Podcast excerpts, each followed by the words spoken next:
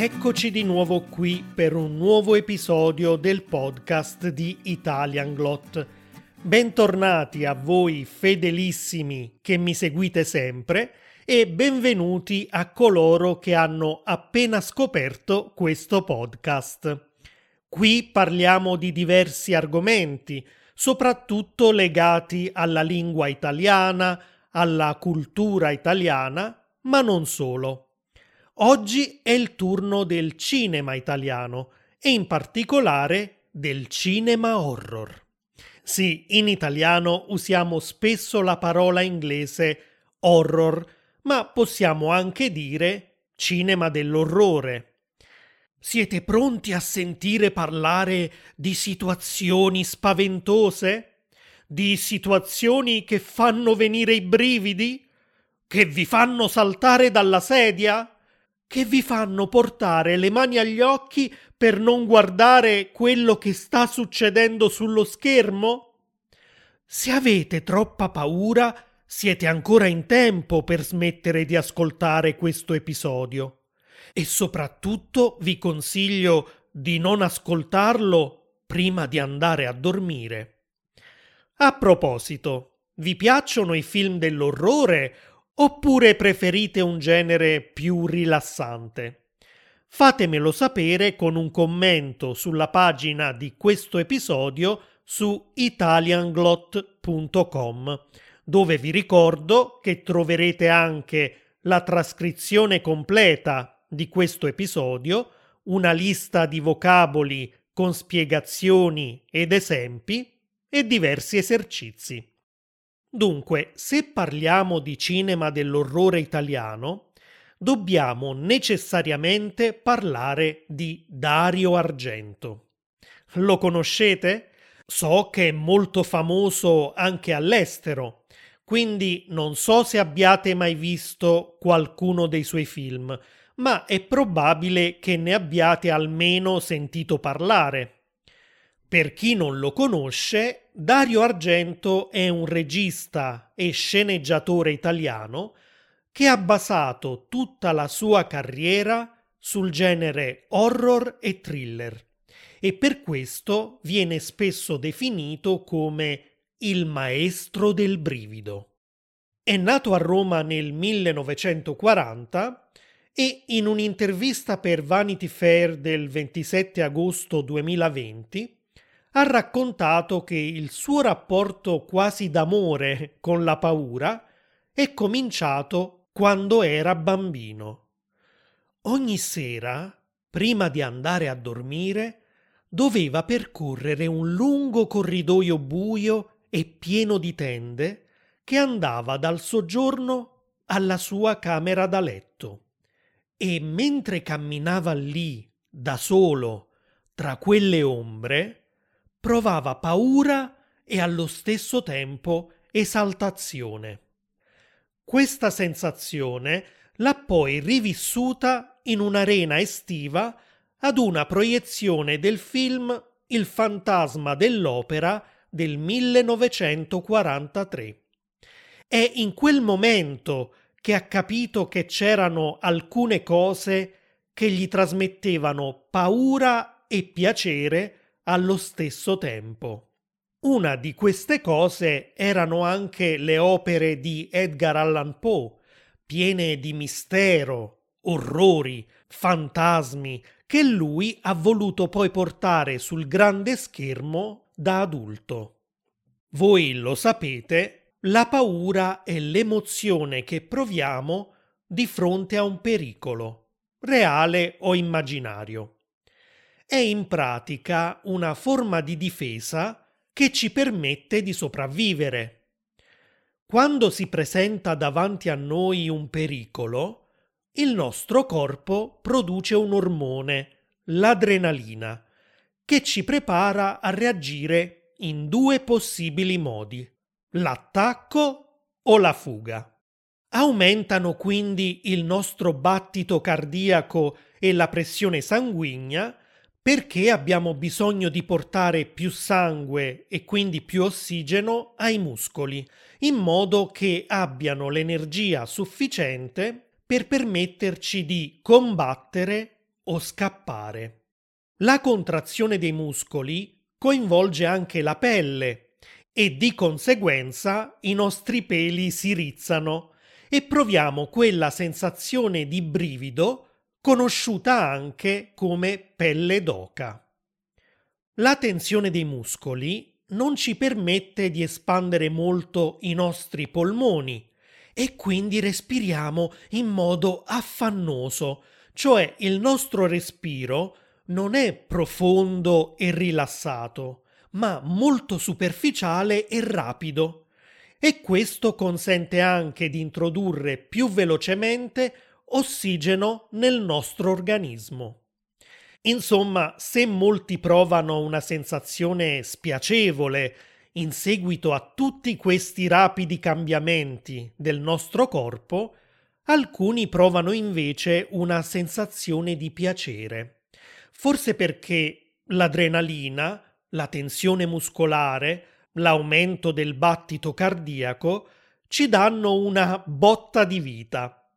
Questa espressione colloquiale, botta di vita, vuol dire proprio che passiamo improvvisamente da uno stato passivo, quasi di noia o di pigrizia, a uno stato attivo, in cui ci sentiamo vivi e pieni di energia.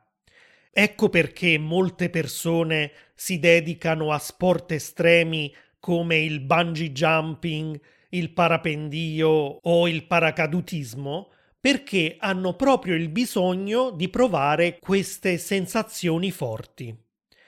Altri invece lo fanno direttamente al cinema o a casa propria, guardando o nel caso di Dario Argento creando film dell'orrore. E lui ne ha scritti e diretti tantissimi, alcuni organizzati in trilogie, come la trilogia degli animali, di cui fanno parte i film L'uccello dalle piume di cristallo del 1970, Il gatto a nove code e Quattro mosche di velluto grigio, entrambi girati nel 1971.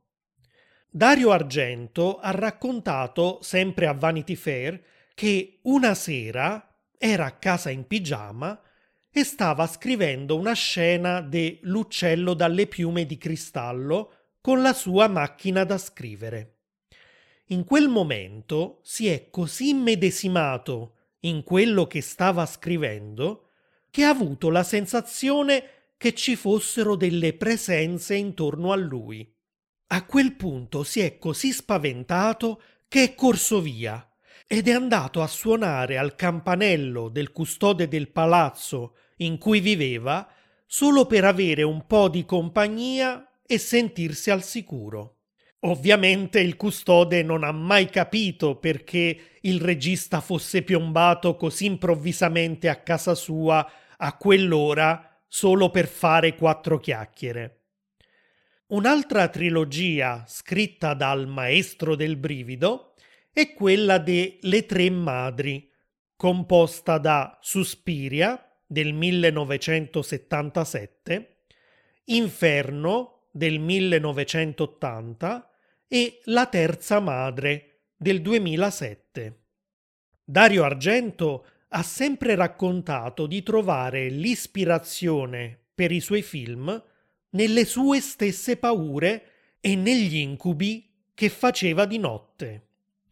La notte è sempre stato il momento della giornata in cui era maggiormente creativo, perché di notte le nostre peggiori paure vengono in superficie e spesso nel dormiveglia ci travolgono pensieri e ricordi inquietanti. Pensate che nel 1987 è stata girata proprio una miniserie per la TV in nove episodi di circa tre minuti ognuno che si chiamava Gli incubi di Dario Argento. In ogni episodio c'erano scene in cui Dario Argento stesso raccontava la storia seduto in uno studio televisivo e scene con attori che rappresentavano gli eventi di cui stava parlando. Questa serie generò molte polemiche e diversi spettatori protestarono per le situazioni molto violente che venivano mostrate. Ricordo che io rimasi abbastanza sconvolto da un episodio che si chiamava Il Verme. Già il volto di Dario Argento che racconta la storia era abbastanza inquietante, ma poi in questo episodio una donna scopre di avere una nuova malattia di cui si sta parlando al telegiornale in tv. È una malattia trasmessa dai gatti. E lei aveva un gatto. Il primo sintomo nel gatto è la perdita di un liquido arancione. E il suo gatto aveva appena lasciato una grossa macchia arancione sul tappeto. Negli uomini, invece, il primo sintomo era una bolla rossa che poteva comparire in qualunque punto del corpo. E da questa bolla rossa sarebbero cominciati a uscire dei vermi affamati. La donna, che era terrorizzata dai vermi, corre allora in bagno a guardarsi allo specchio ed esamina tutto il corpo alla ricerca di una bolla rossa. Per fortuna non ne ha, ma quando ormai si sente più tranquilla, si accorge di averne una proprio nell'occhio. La donna esamina la bolla più attentamente e nota un piccolo verme che spunta proprio dal suo occhio, che improvvisamente si riempie di sangue. Non vi dico cosa succede dopo, ma se siete curiosi, sul mio sito troverete il link al video di questo e degli altri incubi di Dario Argento. Uno dei film più famosi è comunque Profondo Rosso. Io l'ho scoperto quando ero bambino perché mio zio aveva una collezione di dischi. Allora c'erano ancora i vinili, non esistevano i CD o gli MP3 ad esempio. E tra questi dischi c'era la colonna sonora di Profondo Rosso, realizzata dai Goblin, un gruppo di rock progressivo italiano. Mi piacque così tanto che poi decisi di guardare anche il film. Credo che forse l'80% del successo di Profondo Rosso fosse proprio dovuto al suo tema musicale principale, che è diventato molto molto famoso. Come sempre vi lascio un link per ascoltarlo se non lo conoscete. E poi per tutto il film, ogni volta che l'assassino sta per commettere un omicidio, si sente una ninna nanna per bambini che fa così.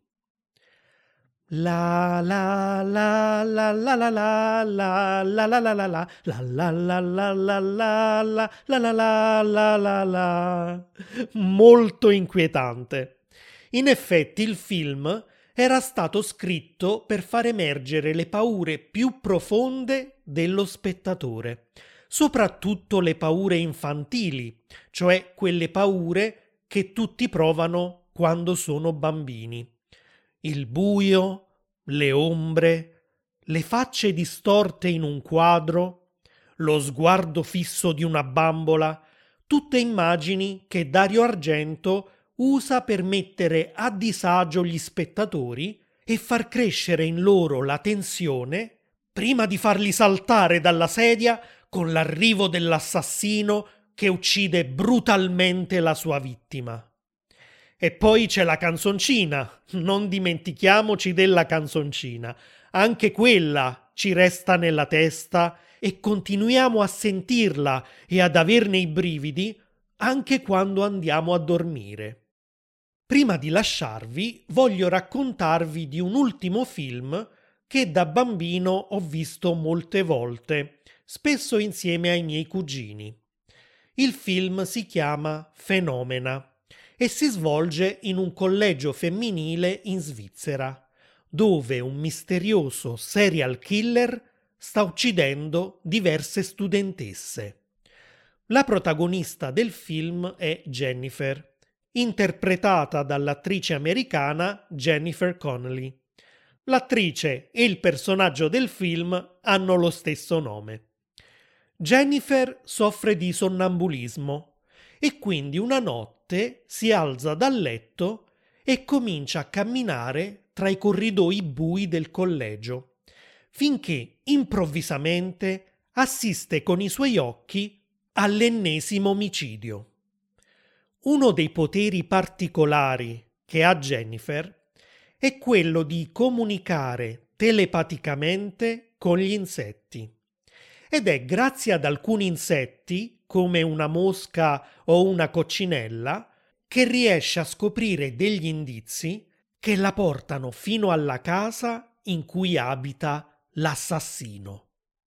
Non voglio svelarvi altri dettagli del film in caso vogliate vederlo, ma ricordo che io e i miei cugini eravamo sempre impressionati e allo stesso tempo attratti da una scena in cui Jennifer scopre una stanza segreta in casa dell'assassino in cui c'è una vasca piena di morti putrefatti, di pezzi di carne, ossa e larve. Beh, Jennifer cade in questa vasca e non riesce a uscire. Quindi si agita, urla e nel frattempo ingoia quell'acqua così disgustosa. Ecco, a me e ai miei cugini veniva la nausea e quindi spesso ci giravamo dall'altro lato per non vedere, ma allo stesso tempo eravamo tentati di guardare, perché era quello l'obiettivo di un film horror, no? Farti provare sensazioni estreme. E poi c'era Simone, uno dei miei cugini, che esorcizzava le sue e le nostre paure facendo delle battute proprio in quel momento per farci ridere. Diceva cose del tipo Hai bevuto? È buona quell'acqua? Spero di non avervi disgustato troppo con il tema di oggi e se l'ho fatto me ne scuso. Vi prometto che il prossimo episodio sarà più leggero. Ciao ciao!